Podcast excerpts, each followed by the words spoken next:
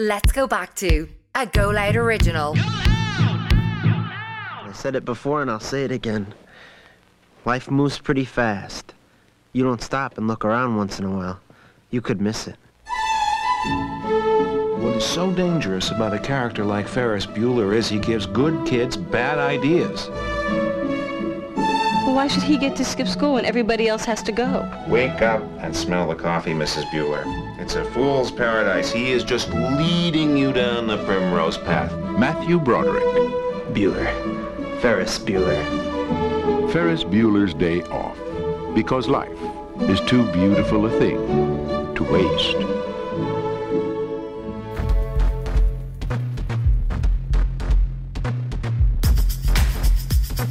You are welcome along to Let's Go Back to Ferris Bueller's Day Off. We are rewinding all the way back to 1986 to a time when parents were ridiculously gullible and school principals were extremely creepy. The movie was selected by this week's guest, Jarlath Regan, host of the Irishman Abroad podcast, and of course, of his brand new stand up special, Notions 11. Jarlath, congratulations, first of all, on the stand up special, and a very warm welcome.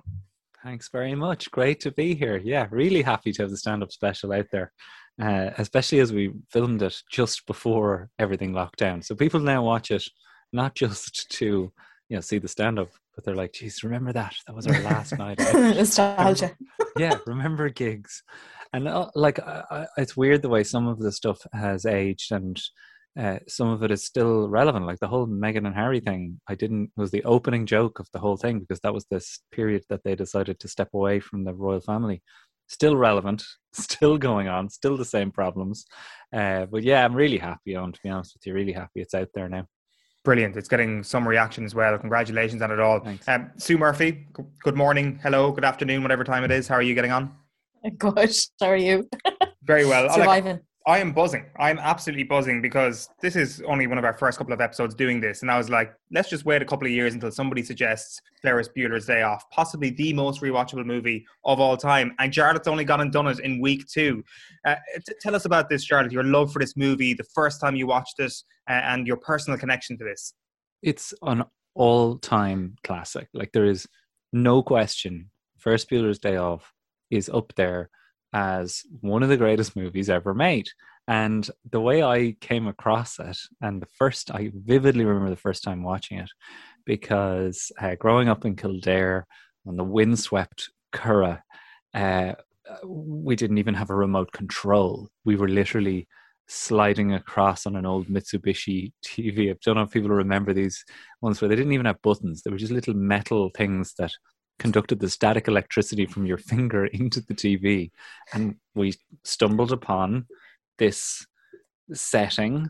Uh, and it was, you know, it was 15 minutes into the movie. And I can remember us, my sisters and I, just being glued to it immediately, just the scenario. Uh, it's a testament to how great the movie is that we didn't even need you know life moves fast uh, uh, we didn't need any of that we just knew we're in this kid is trying to evade this principal the sister hates him and I, I i like i remember loving it instantly and the pieces to camera. I'd never seen uh, uh, uh the main protagonist speak to us as narrator and I I just it just kept going up. Like that's the thing with the the movie that like you think it can't get better, and then it goes up another level, and there's another show-stopping scene. So it's easily at that moment in time, I remember turning it off at the end and going, "Best movie I've ever seen in my life." I was probably seven. but Sweeping. it just went in. And you know the way when you watch the the first record you buy, the first great football match you see, you know, the these ones are written into the vinyl. They they're on the hard drive and everything else gets compared to them. Uh, I I get that there's a certain amount of nostalgia to it that, that it mightn't be uh, the Shawshank Redemption. It it, it, it it's not going to win any Oscars, but in terms of the impact it made on me as a child, I'd never seen someone be this cheeky. I was blown away at the confidence of this young man. and all of that went in and made it just such a pivotal moment in my childhood. Sue, you have a complicated relationship with this movie. I'm I'm with, with, Jarlath in this. I like I, I came to this much later than a seven year old, but I like I think that that's it. It's it's this unbelievably magnetic figurehead that leads the movie and just draws you in on such a simple level. Did, did you at least feel that too?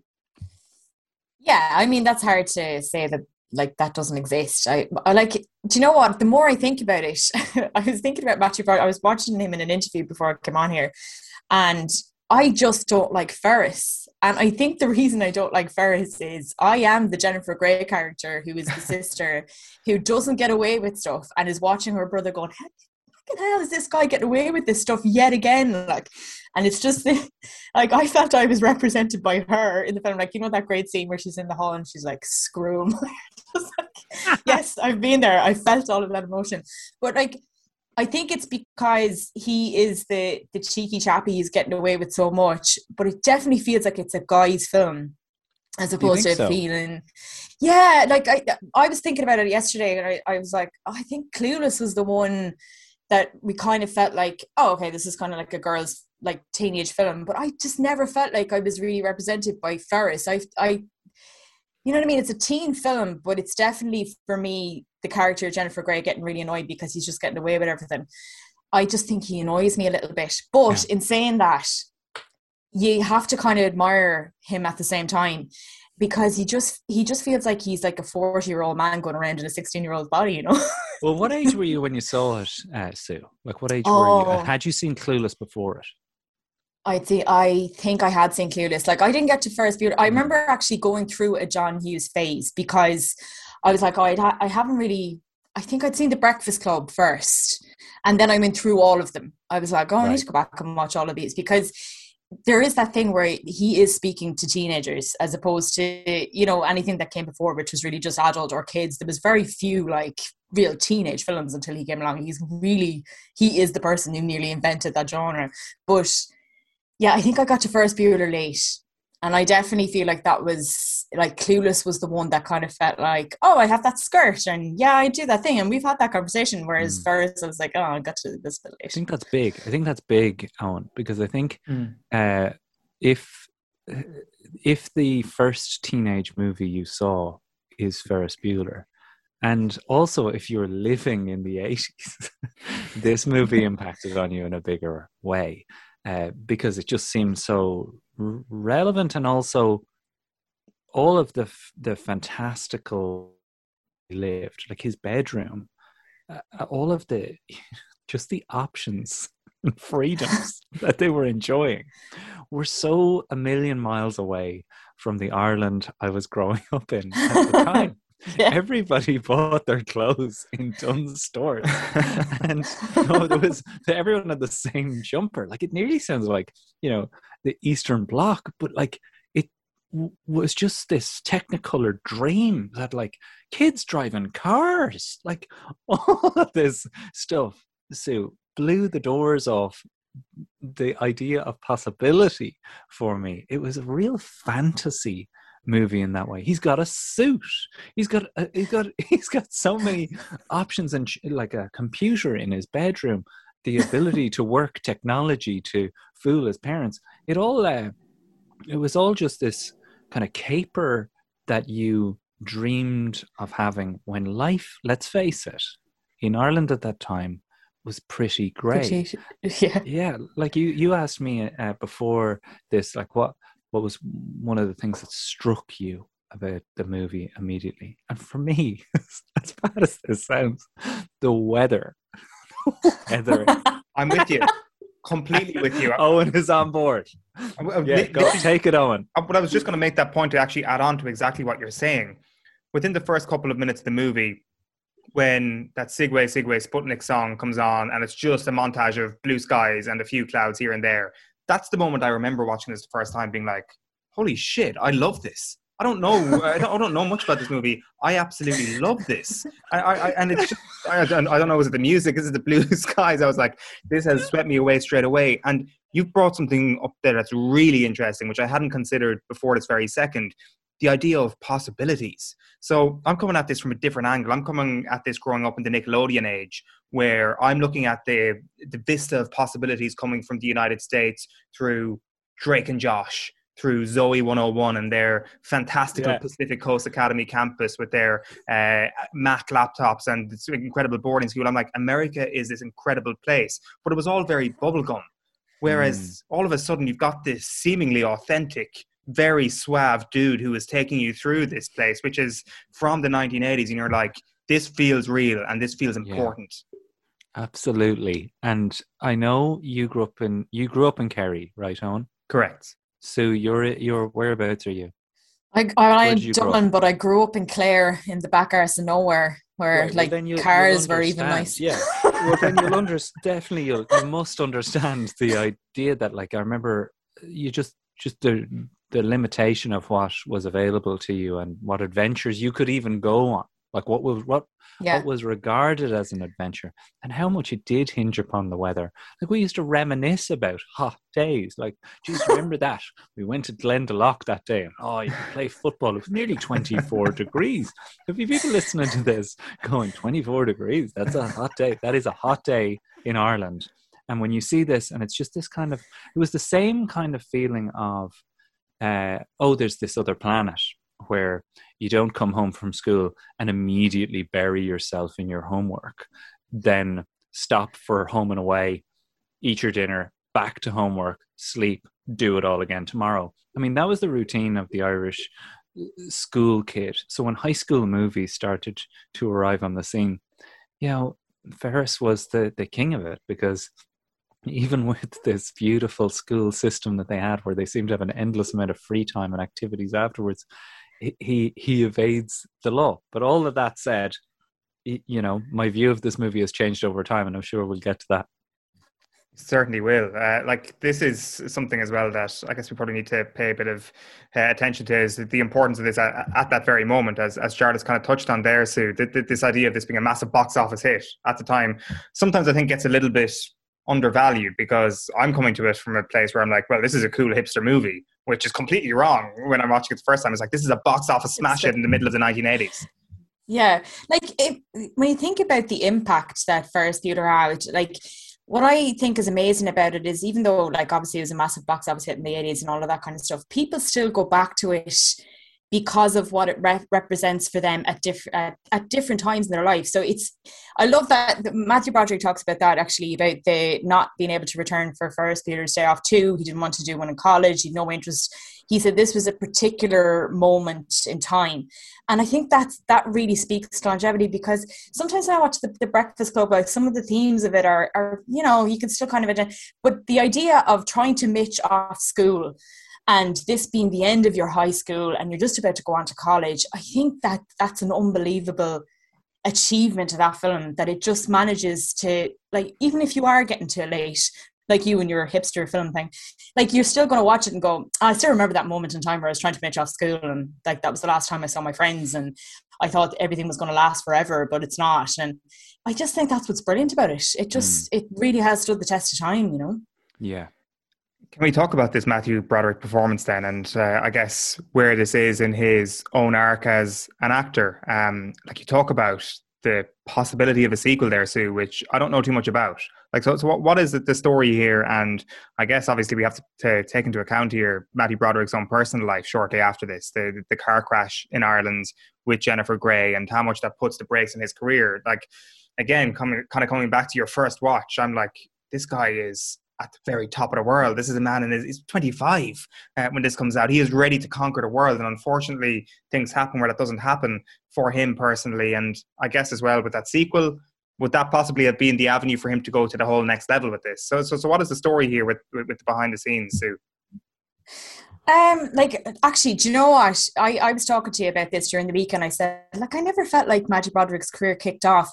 And then I went in and looked through his IMDb listing and I was like, he still managed to be a leading man for nearly every single film he was in, like just like The Lion King, stuff like that. But he was in Glory a couple of years, I think it was about two or three years after he was in this, and is very like he's perfect for that character.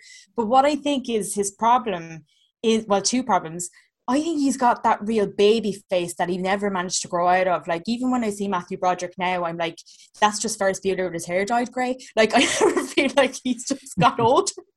and the other thing is, he just he just never really got away from that character.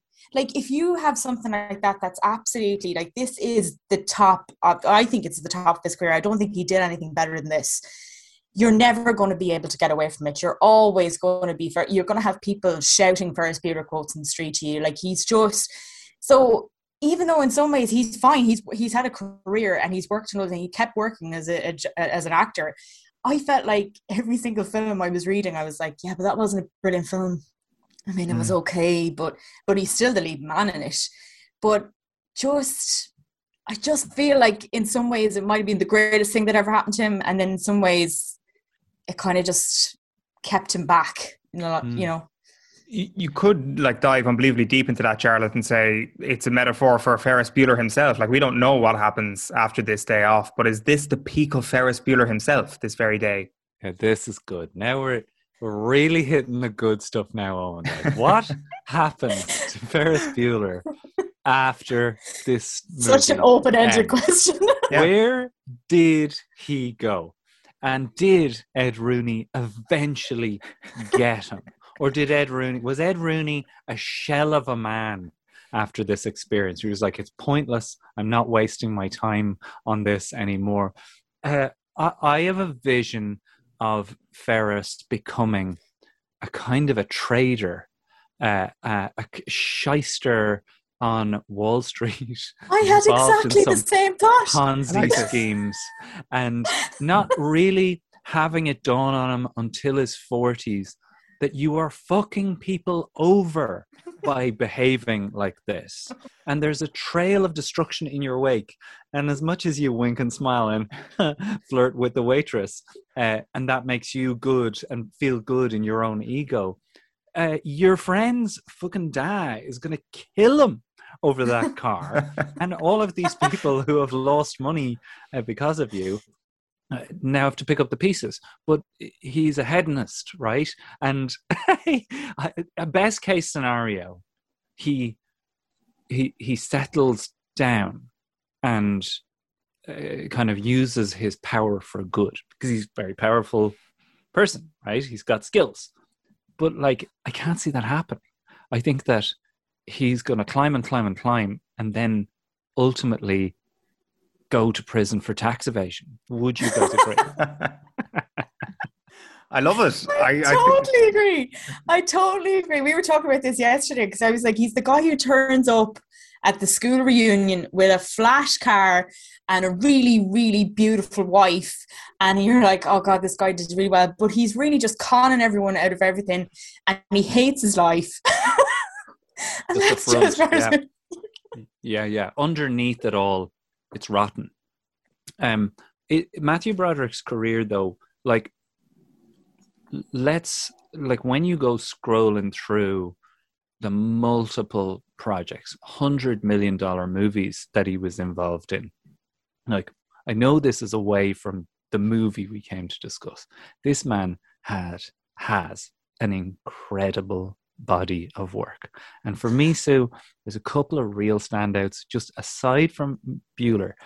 Like his performance in Election is Oh, election. show stopping. Like Yeah. that to me is his best work. If people haven't watched Right. Election, it is again, it's another high school movie, but it's got this lovely grimy edge to it.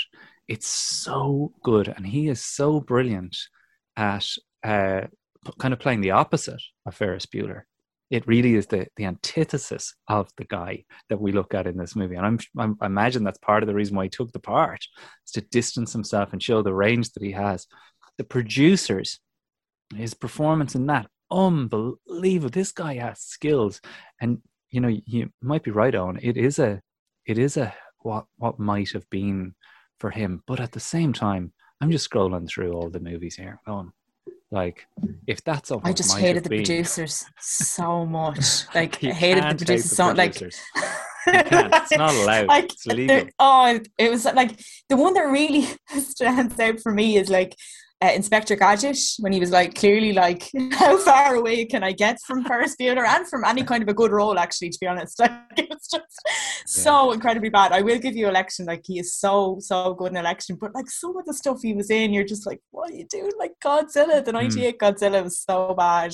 Like But, like here's something that needs to be brought up, uh, and Owen, that movies there were so few movies at the time this came out. Like this was a big movie of that year for Paramount. There's like this is huge, and uh, the just the novelty of movies, the hundreds of movies that come out now every single year, uh, means that the the sheen is gone off.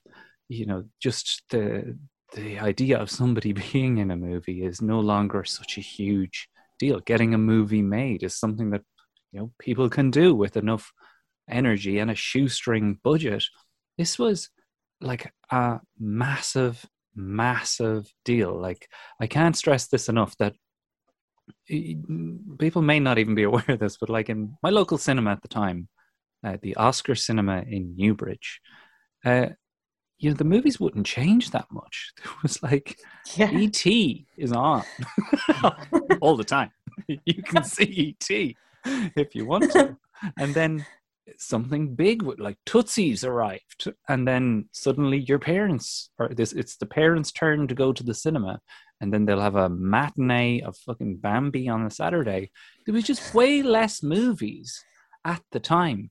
Uh, and when you think about that, the just the cachet and the amount of respect that was given to comedy during this window of time in the 80s of John Candy and Steve Martin, uh, Eddie Murphy, that like it's never ever gotten back to this level of stature where comedy can be a pillar of uh, a production company's year. Yeah. yeah, it's it's it's really valid point. Like I mean, the an IMDb list is something that we take for granted now, where it's like, oh, look at all this, and it's like, give me the quantity, give me the quality over the quantity. Whereas back then, to actually have the quantity, you had to have a hell of a lot of quality to get all those all those gigs. Um, Jarlath, thi- like this this conversation is all about how things have changed with you over time. Uh, like, I'd like to get your take on your favorite moments of Ferris Bueller's Day Off and how maybe that has changed after every single time you've watched this, oh, down through the years, where, however many years you've been watching this movie. Oh man, I like uh, first of all, I love being asked these questions. I mean, it's like I rewatched this movie. I don't. I'm not. I'm not the Jess Kelly rewatch. I'll, I'll play it in the background like an album I like.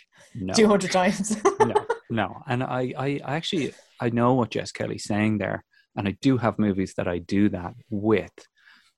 But this is one that has to be an event. Like I will sit uh, three times a year and watch Ferris Bueller because each time you find something new in it. There's new goodness, to, texture, and depth in it. people are like, Yeah. if people have tuned into this, they must know what I'm talking about. You- you know, that like Yeah. you, you see the different levels of appreciation for Ferris on every level of the Chicago society that they're living in. That even the police are pulling for Ferris to get through this illness that he's having on this day.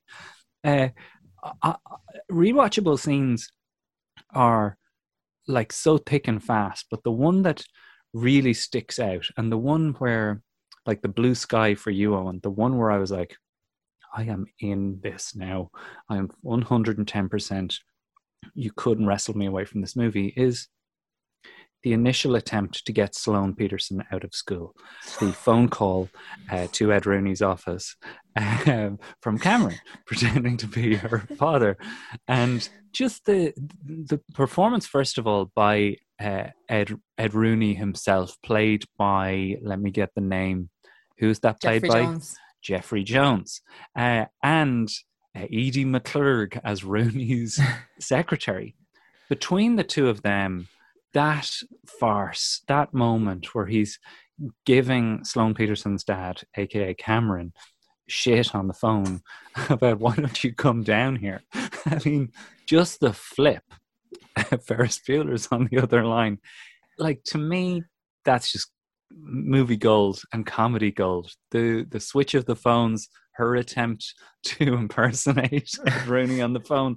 Like it actually doesn't. She get better. improvised that. Yes, Matt, like that, which is unbelievable. Like, because it's, such a funny thing to leave in. It's brilliant. Absolutely. She she is a scene stealer in this movie, no question about it.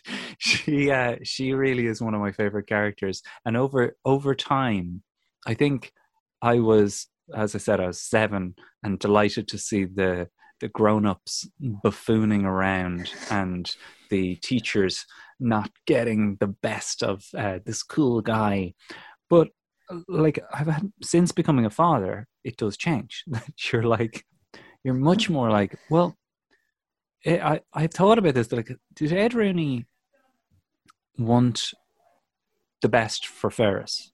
Like, did he actually want to get this fella who has all this talent and skill and charm and charisma to focus and apply himself? Uh, and in that way, I'm like, why can't like I, I'm feeling more for the principal as as a child in my life. Then watching it most recently, I was like, no, no, no, no, no.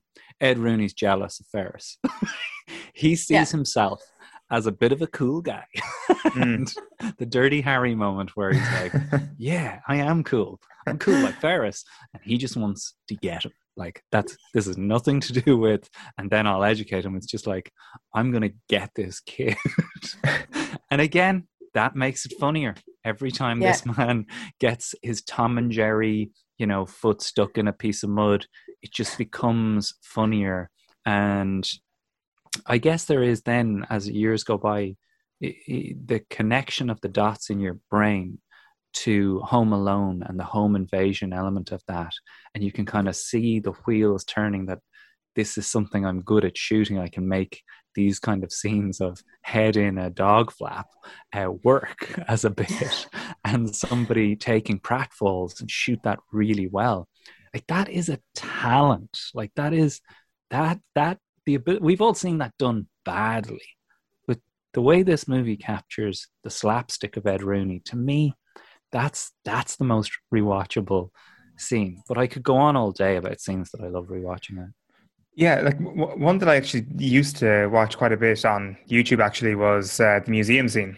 I just love that moment so much. I love that how in a 90 minute movie, John Hughes has time to take a breather. How it's something you might see in a modern era HBO show where they can be completely luxurious with their time. I just love how he's like, no, we're not going to have any dialogue for whatever it is, 90 That's the most here. bizarre selection of rewatchable movie or scene in Ferris Bueller that I've, I would ne- if you would give me six goes on, there's no way I'd pick the Yeah. bit where they looked at the modern art. Are Yeah. you serious? Yeah, I love that bit so much. I like it's Why? I, I love I love the fact that they use the Smiths intro, instrumental in the background. I love the moment when we start to consider what is Cameron looking to get out of this day. Which on this mm-hmm. rewatch started to I started to question myself: What is Ferris looking to get out of this day? So this is a, a, a circumstance that Ferris Bueller has planned. He has created this moment for Cameron, the moment where he is on his own in the art gallery, staring at the girl in the painting, and the girl is staring back at him. What does Ferris Bueller want to get out of this day? Is the question I had. When I had that just moment of tranquility, I'm like, this doesn't happen unless Ferris Bueller creates a scenario for this. Ferris Bueller, as Mia Sara's character says, as Sloane says in, in, in the, the thing later on, that you had this entire thing planned out, didn't you, Ferris? He had this entire thing planned out. So what was he trying to get from this moment? What was he trying to give to Cameron? And I think it is so up in the air.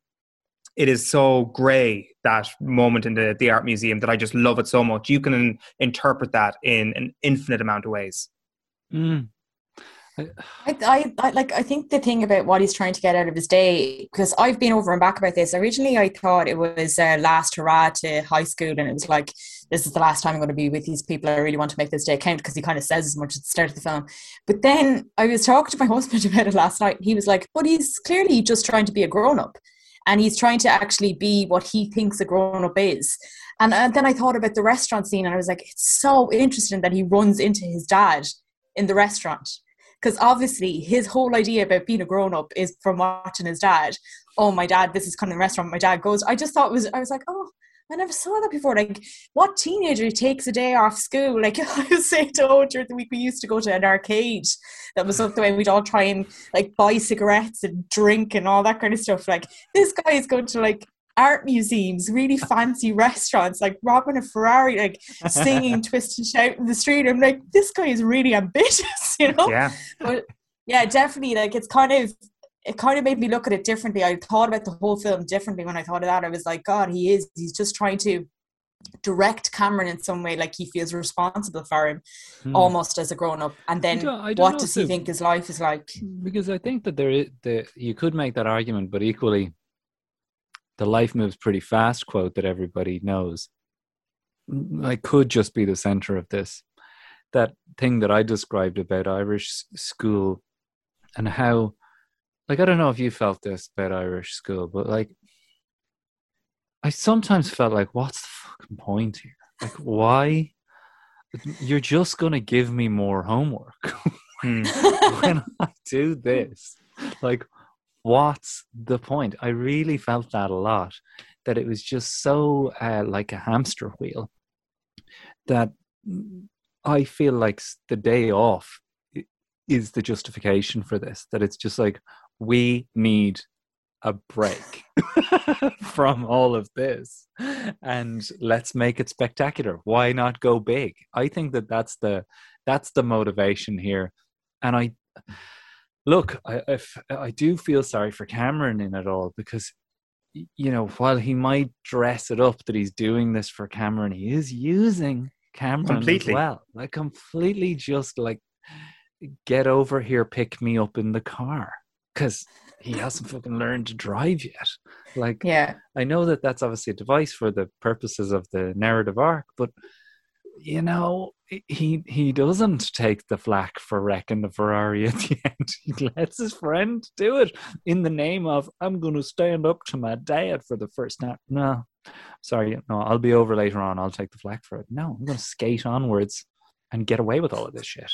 uh, you know, I, I've probably gone off on one there, but there is there is that part of me that just thinks No, and I, I made that note actually when I was watching the film. I was like, the teacher is awful, and no one gives credit for how shit teachers can be.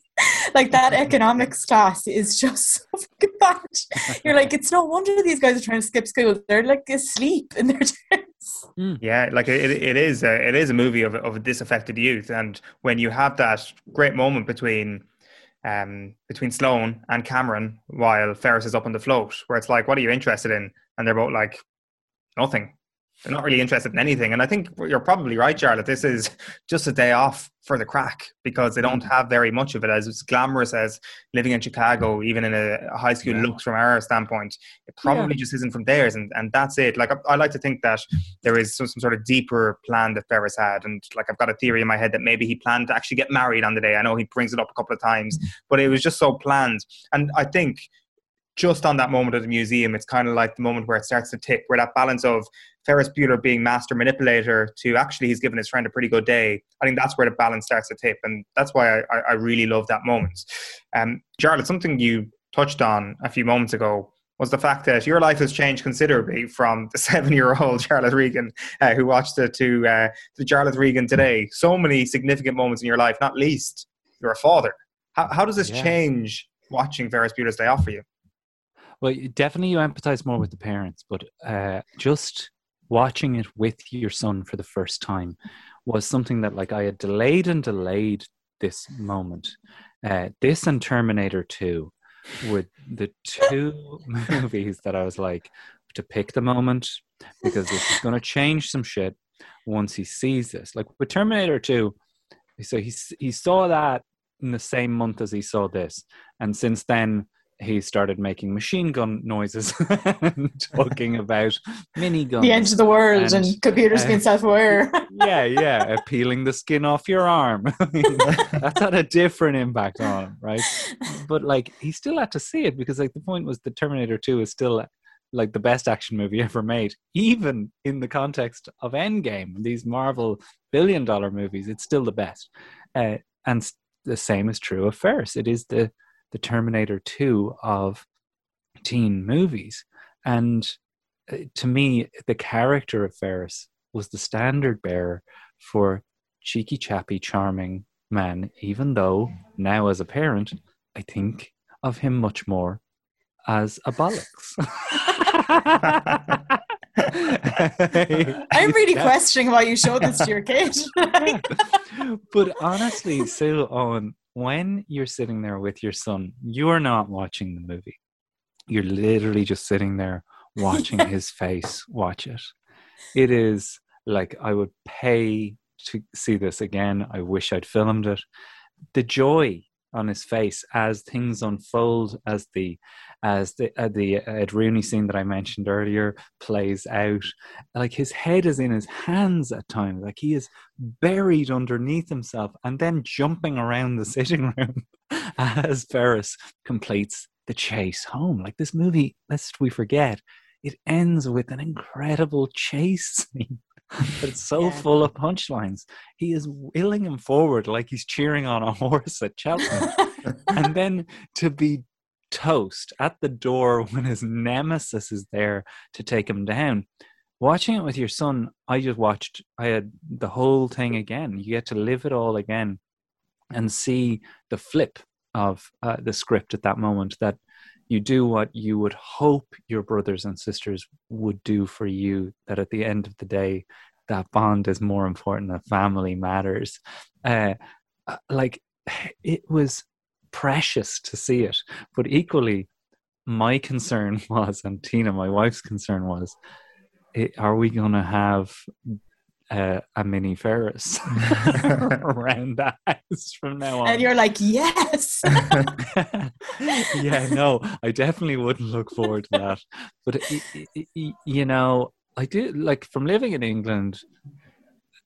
Like people are always like, "And is your son going to have an English accent?" Which is kind of a xenophobic thing to say. Like, and I get eh, like I know Sharon Horgan asked me that, and then she's like, "You got to get ready for everybody asking you that." And then we all kind of agreeing that, you know, that's not really the question. The question is, Irish kids have much more crack within them.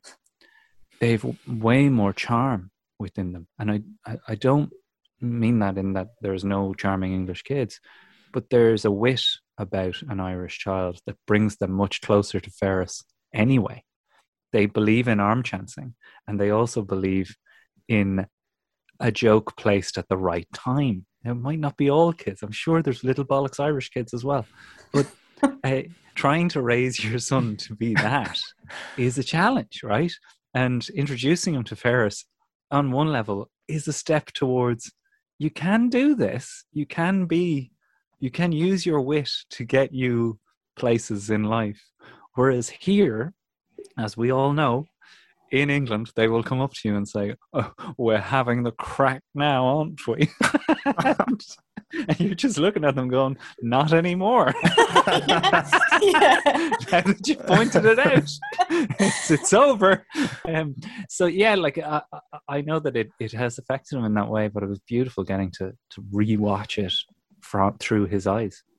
Uh, Was he the same age as you were when you first watched it? But was it around the same? Roughly, Yeah. yeah, roughly the same same time. Right. That is that's also kind of a high pressure scenario because I've watched rewatched movies with people for the first time and they've hated it, and I get personally offended by that. yeah, me. Like Yes. your your your kid did the right thing. He reacted the right way.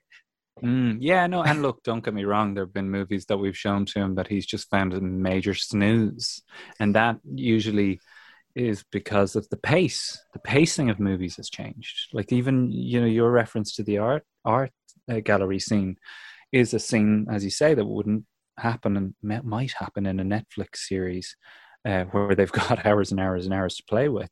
But the pacing of the John Hughes movies uh, has really stood the test of time, has it not? That the zip along of narrative and the you know the strands of the story that that that kind of chug along at their own pace, they never failed me. Like Uncle Buck is one of his favorite movies, and uh, the the the Home Alone movies, obviously, as violent as they are, that's one thing that definitely stands out in terms of how this is how John Hughes movies have aged.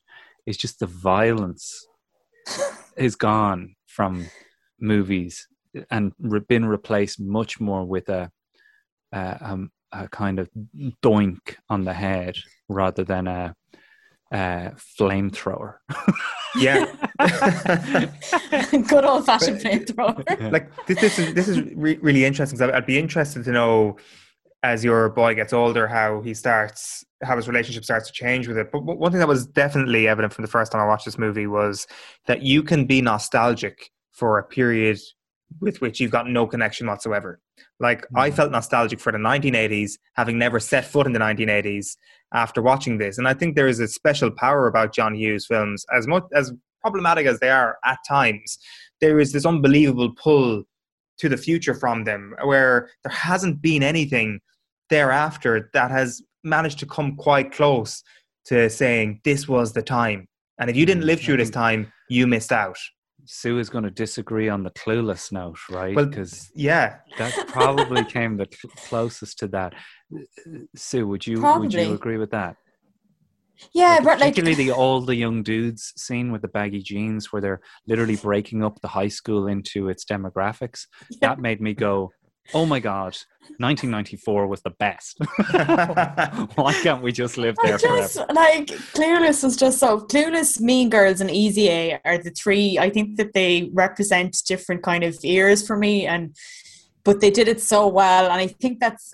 I just think as like because I was born in '83, but so um, when Clueless hit, it was around the time I was like, you know, trying to wear a young woman. Yeah. Exactly. Where I'm gonna wear that skirt and where do I get those braces? I, I remember I made my mom walk uh, like we lived in County Clare. There was no access to fashion. And if it was, it was for 20 years previously, like it didn't exist. And I remember making my mom walk the entire town one day looking for braces for a What a dress. good mom. I think she I would have been told to catch yourself on, get in the car. What she got me mom, Sue. like like men's ones in the end because she was like Susan just get a pair of black one I was like it's not the same thing like it just that Amazing. that era but I I told I think those films all do the same thing actually I think you're right on because I think Mm. people who go back and watch Clueless or go back and watch Mean Girls or The Breakfast Club it definitely does give you it, it speaks to your youth as a you know a teenager or somebody being in school or high school or whatever but it also makes you go I wish I did live in 94 and Mm. wore really baggy shirts so I think it does both really really well actually Book, Booksmart is the most recent example uh, of a movie Yeah. that will do the same thing. Yeah. I think Booksmart is going to stand the test of time and certainly be a time capsule of this period. Uh, but then uh, maybe i am wrong. Maybe I'm wrong. 'cause, No, I you know, totally didn't agree. go to school during this period, but I, I wanted to after watching that movie. yeah, no, I, thi- definitely. I think you're bang on. That definitely has that that that's level above. And and the only other one I would throw into that mix, which I think is quite personal. I don't think many people may agree with this, but Superbad kind of has a similar level of Ferris Bueller about it. Just, just I guess the main plot line is two guys who are in high school, they're best friends, and they're not going to be going to, down the same path in life. How are they going to make the most of their last few months in high school? Now, it's saying something about Superbad when Ferris Bueller is approaching this in a very emotionally intelligent way. Like, I mean, uh, Jonah Hill and Matthew Cera just make uh, jokes about their genitals for the entire thing, whereas uh, Ferris Bueller brings his mates to an art gallery. So they're on varying different planes, but I do think there is this sort of end of youth feel about it, which uh, is subject matter that I think is really powerful for young people. And, and, and it is going to be interesting when, when your kid gets older, Jared, to actually be going through that in his own life and how that might actually uh, project Mm. onto to his own life. Because it certainly had a, that impact on me. I definitely love to see an Irish film attempt this, like attempt to capture the leaving cert uh kind of end of end of days feeling that there Yeah. was. Well, normal To- people, like I guess, is as close as we're going to get tele- television wise to the Irish version of it. I mean, well I definitely yeah, feel like it's not Derry exactly Girls fucking hijinks, is it? Yeah. Hold due No. respect, Paul Mescal and Lenny Abrahamson. two two people I would count as friends. Who, I mean, it's not super bad. It's not, oh, God, no. Definitely you not know, we can't God, put it no. in that category.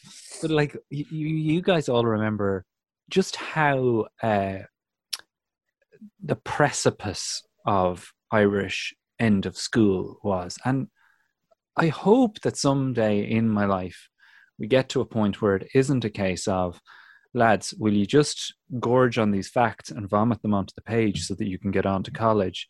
Because it was so bad for you. Like it was just, that was part of the envy of this movie that I started with right from the top.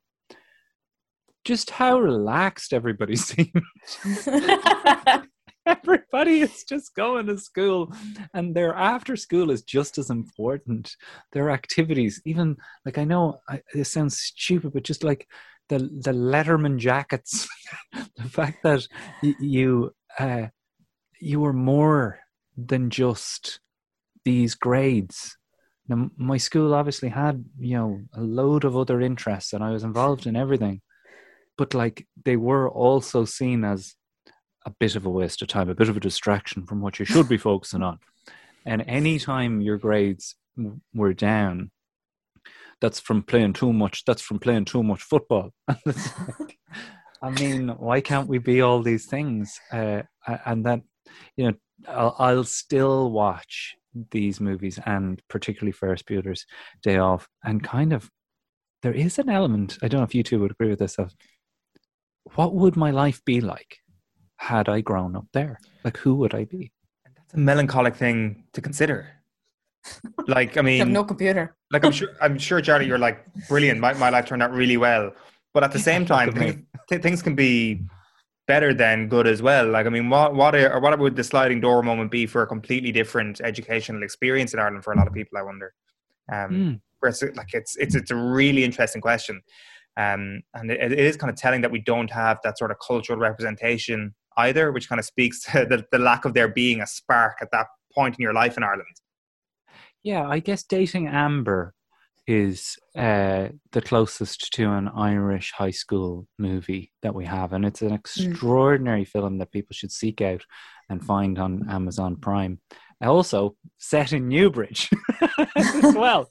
The Oscar Cinema is in this this film, and uh, it, it's uh, David Freyne uh, directed it a couple of years ago, but uh, it it really does capture the sameness sameness. I mean, the thing that you mentioned, Sue, about uh, Clueless, and again with Ferris, is just the variety. As much as it is through rose tinted glasses, and any of my American friends and guys I know that went on basketball scholarships to the States talked about how it is exactly as it is in those movies, but there's an edge. There's an edge to it that the groups do not like each other, that there is there is territory and uh, you know, the Montagues and the Capulets are not going to get together by the end of the school year. There will be a high school party, and there's going to be a serious incident somewhere along the way. So uh, it's it's maybe maybe I was better off in Newbridge. Is my point, Owen and Sue? I don't know. I'm glad you got there. I got there in the end. like for me, I was talking to Owen about it yesterday. For for me, it's Derry Girls does that a little bit for me. And I know hmm. it's not a film, obviously, but it's just the like I think of Michelle in Derry Girls as very like Ferris, as that friend who was always bloody getting me in trouble. Like I say, don't I had a friend who would like I would get detention constantly because I was just standing beside her. Like you Oh. weren't even doing nothing. You weren't even Guilty doing by nothing. association. You're just like Susan Murphy and whoever it straight into the officer. I wasn't even doing nothing. I was that person in school, and that's what I love about Ferris actually and Michelle is that kind of, you know, uh, like I really want to be friends with this person, and so did half the school apparently. Because, but they are gonna get me in serious shit. Like I'm constantly going to be in trouble because this guy, and that's what I love about Cameron is like he really wants the excitement of it, but he's just like this boring guy who's like, I can't do this. I'm afraid to do it because I'm afraid of my dad, you know? I just Yeah. love that. I love that kind of Yeah. battle. And like, I, I think that that's really interesting how uh, Ferris and Cameron are in the same social circle because the traditional depiction maybe of the popular guy in high school would have been in some sort of jock, which Ferris Bueller is is not. Uh, and, and but he is still the popular kid in school. He's almost like this Robin Hood figure to some of the the freshmen in the in the school. But it still doesn't really make sense that someone like Cameron and someone like Ferris Bueller are, are two peas in a pod or are two friends here. That that that bit never quite hit home with me. Yeah, especially as as I described the uh, Uh, you know the the splintering of the groups in these in these high schools. I mean, Yeah. Ferris is clearly a cool kid. What's he doing hanging out with this guy? So that what that does, like, I think it hints to and that probably what John Hughes would say is they've known each other since they were babies, and I think that gets referenced in in the movie.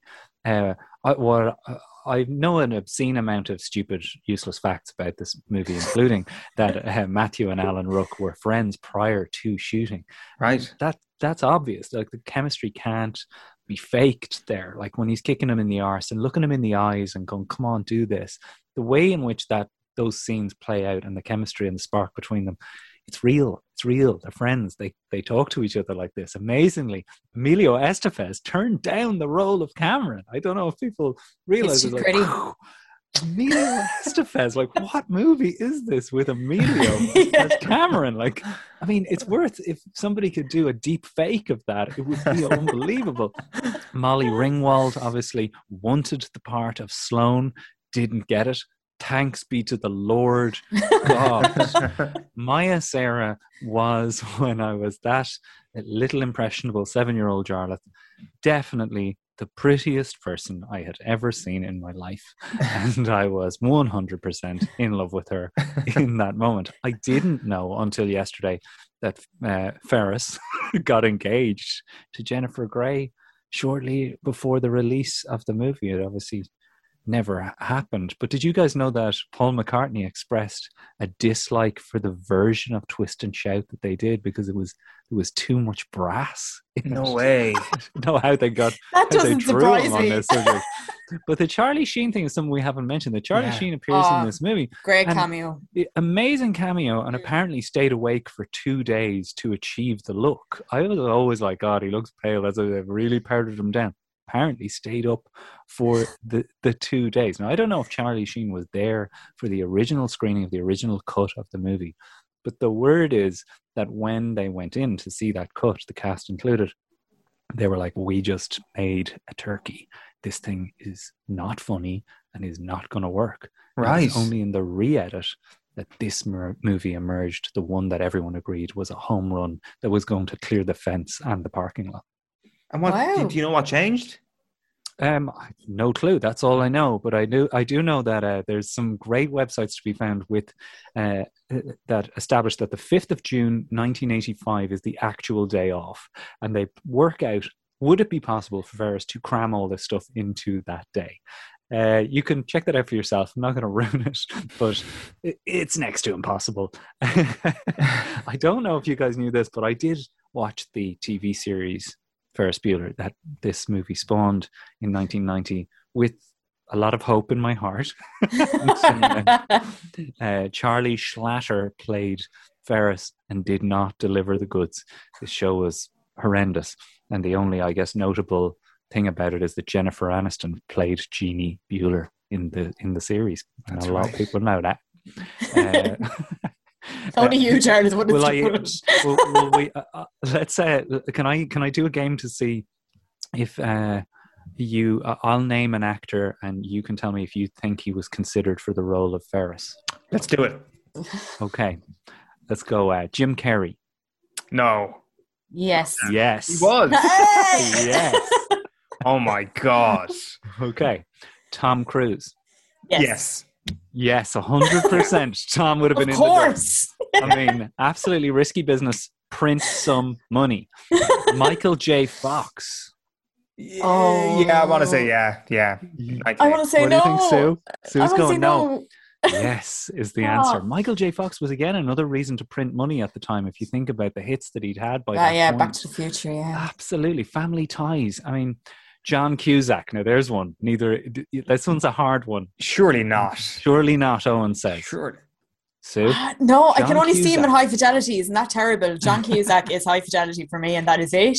but he'd also been uh, say anything was like, Yeah. huge and and and you know Tina. I can just see the thinks stereo. Like yeah, well, he was considered for the part. Rob Wow. Lowe, dreadful. Rob, Rob Lowe, Lowe. Rob Johnny Lowe. Depp, and Robert Downey Jr. were the other people that were considered. So they really had a murderer's row. Like I gave Johnny like, Depp. Everyone I've named was considered. That's Yeah. the crazy thing. So basically, this was a part everyone wanted. Yeah. And like absolutely, like just talking about that Charlie Sheen thing for two seconds, and it's uh, only related to it. I just love Jennifer Grey in that scene when she goes over to the stairs and she just lets out that Jennifer Grey has the best laugh, the best laugh. And when she's just like just kissed him and she's getting pulled out by her mom and she's standing on top of stairs, she just giggles and you're just like, oh, that is perfection. You just see another Yeah. side to Jeannie, you know. Perfection. But Sue, let me ask you this question because I, I would imagine that there's a certain amount of women that would agree with this uh, take that, oh, so the the tight girl just needed a shift. Is that all it was? Oh, now she's loosened up. What she needs is a good shift. Like was that was so. that like it? No, I- this and I un- that that was a very a kind of uh, binary view of how to Yeah. get a cranky girl to relax. no, I can see where that comes from, but I don't think it's that. I think that he he made her see that you know she actually just let loose a little bit like Ferris that she wouldn't get caught up in all this stuff as much, Mm. And then she just let herself go a little bit. I don't think she like she is so she's nearly as bad as Rooney because she is so consumed with how much she fucking hates her brother. I just- absolutely love that that line where it's revealed that Charlie Sheen knows Ferris. that line his kills delivery. me every time. You know, I mean, it just floors me each time. Uh, Yeah. the, the chemistry between the two of them makes me wonder how a movie with them in it didn't come about. Like last night, I watched Beverly Hills Cop. I watch modern day movies too, but I watched Beverly Hills Cop last night, and you remember the scene in the uh, art gallery? You might know it, Owen, as a fan of art gallery uh, movie things. Where he goes, how much does this cost? He goes, hundred and twenty thousand dollars. Get the fuck out of here! He's like, "No, he's serious. That guy got a career from that cameo. Like there's Yeah. a full sitcom written around that character. I just find it hard to believe that they couldn't see the chemistry between Charlie Sheen and Jennifer Grey and go, somebody write a thing. yeah, Yeah. I Those always two are yeah. going to be in it. I always wanted to know what happened, whether they ever was going to see him again, and I, just really hope that something did happen. But he definitely seems like the bad boy that he, she's going to keep bringing home to piss off her parents, and she, like eventually she'll just be like, I can't be with this guy. He's ridiculous. hundred percent. I think I think really good. There's so many different spin-offs here that could have worked from uh, Ferris Bueller's Day Off. There- There's one key question though to, to finish up, and I think we probably all know the answer to this, Jarlath. The on the the TV test, which is basically if you stumble upon Ferris Bueller's Day Off, thirty minutes through, sixty minutes through on the television, are you sticking with it? a funny answer to this one, and it relates back to my thing of not watching it in the background. If I stumble across it, I won't rewatch it. Right. I may stay for five minutes, but I way prefer to make an evening of it. And if people are going to rewatch it, I really recommend that that giving it that time. Uh, I would recommend watching it with. Uh, you know, nieces and nephews, if if that day ever arrives, I did do that myself with a niece and nephew who, like any brother and sister, have had times that they don't get on with. And there is that beautiful hope in this movie that brothers and sisters can get on at the end of the day despite all their differences. Uh, so for me, I would avoid the TV test. I would definitely, the TV test for me is it may remind me that I need to devote an evening to this, but I just wouldn't, I wouldn't ever half watch this movie. I think you got to hunker down and settle in with it like a good book. Interesting, interesting. I'm I'm I'm all for dipping in and out of this, although I do prefer the first half to the second half of the movie, which uh, may, I'm not sure if people agree with that or not. So it kind of needs to be early on for me, but I- but I'm staying with it. Uh, Sue, what's what's your take on that?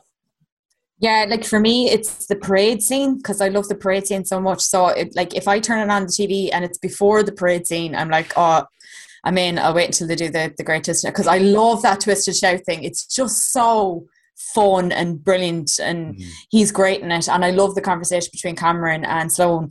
But if it's after that, generally, I'd be like, oh no, it's gone too far for me. I don't know why the, par- the parade scene is the that parade scene, point. like even like you asked me, do scenes change over time for you? That would be one. Then I think that anybody that's worked in any sort of production of any sort knows that's a miracle they pulled off that scene. Like that is an astonishing movie scene uh, on, on in any movie, and it influenced so many movies that were to come. I mean, yeah, just an extraordinary number of extras navigating it and piecing it together and editing it and making it look like it's all part of the one thing. Just Yeah. just off the charts. So I Yeah. totally agree. My Yeah. mind boggles when I think about trying to shoot that. Honestly, I just don't even know where they started. Incredible.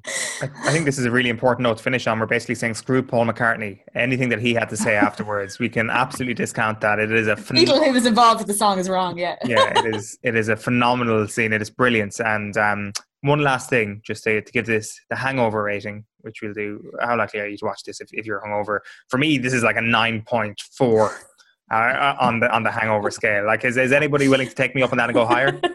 Oh, I go 10. I don't 10. really drink anymore. I don't really get hangovers anymore. But I mean, in terms of the autopilot nature of just watching this with eyes half open, find a better movie. You just won't. Uh, uh, actually, this is this is actually one thing I did want to get your take on just before we go. The the chase scene, Jarlath, uh, as not, Hmm. not only just the host of An Irishman Abroad, an Irishman running abroad. Have I said uh, that is the, that is the official brand, right?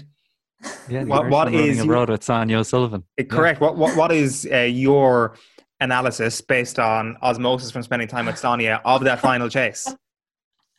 Well, Play as play. movie running scenes go, I like Tom Cruise famously runs in every movie. Of course he does. Movie runner, right? Uh, as movie running scenes go, it, it is very uh, o- of the time. If you think about Michael J. Fox running in movies, it was always kind of arms flailing out of control, skidding around corners like a cartoon character. Uh, I would think that it's definitely top five running movie scenes with Terminator 2 being number one by existence. like, come on. Nobody's done running in a movie better than Terminator 2. You're, Uh, we're gonna have to do Terminator 2 because I like I don't think I've spoken about my obsession with Terminator 2. My parents taped it off the TV for me, and my dad used to do this thing where he would leave the video out if I was allowed to watch it, or he'd hide it if I wasn't. and Terminator 2 was left out. And I was allowed to watch, and I became obsessed with it. But I don't know, I presume everyone's seen it. But I didn't know that Arnie had jumped in at the end and was the, the home thing because the video cut off. Oh. So I was Amazing. I was at a party years later and Terminator 2 was on the background. And I was like, hang on a second. I felt like I was actually like Phoebe in that episode of Friends. It's like, wait, what? He jumps in? No idea. like, absolutely no idea. And I'd say I could quote the whole thing from start to finish and never knew he died. Right, so we- we, we do. Unbelievable. We need to we need to pencil that in for, for another week. So uh, Yes. Ferris Bueller just below Terminator 2 when it comes to great running scenes. Appreciate that analysis, Jarlath. It's uh, good Yeah, insight. I don't know fuck all about the running form uh, or anything. You'd have to get Sonia on to talk about that. Uh, listen, this has been Let's Go Back to Ferris Bueller's Day Off. Sue Murphy, thank you very much as ever for being with us, and also host of An Irishman Abroad and brand new stand up special which you can get on the RTE player right now. It's called Notions 11, and his name is, of course, Jarlath Regan. Thank you so much Thank for you bringing very Ferris Bueller much. to the table. Thanks, really Jared. great. Thanks so much, guys.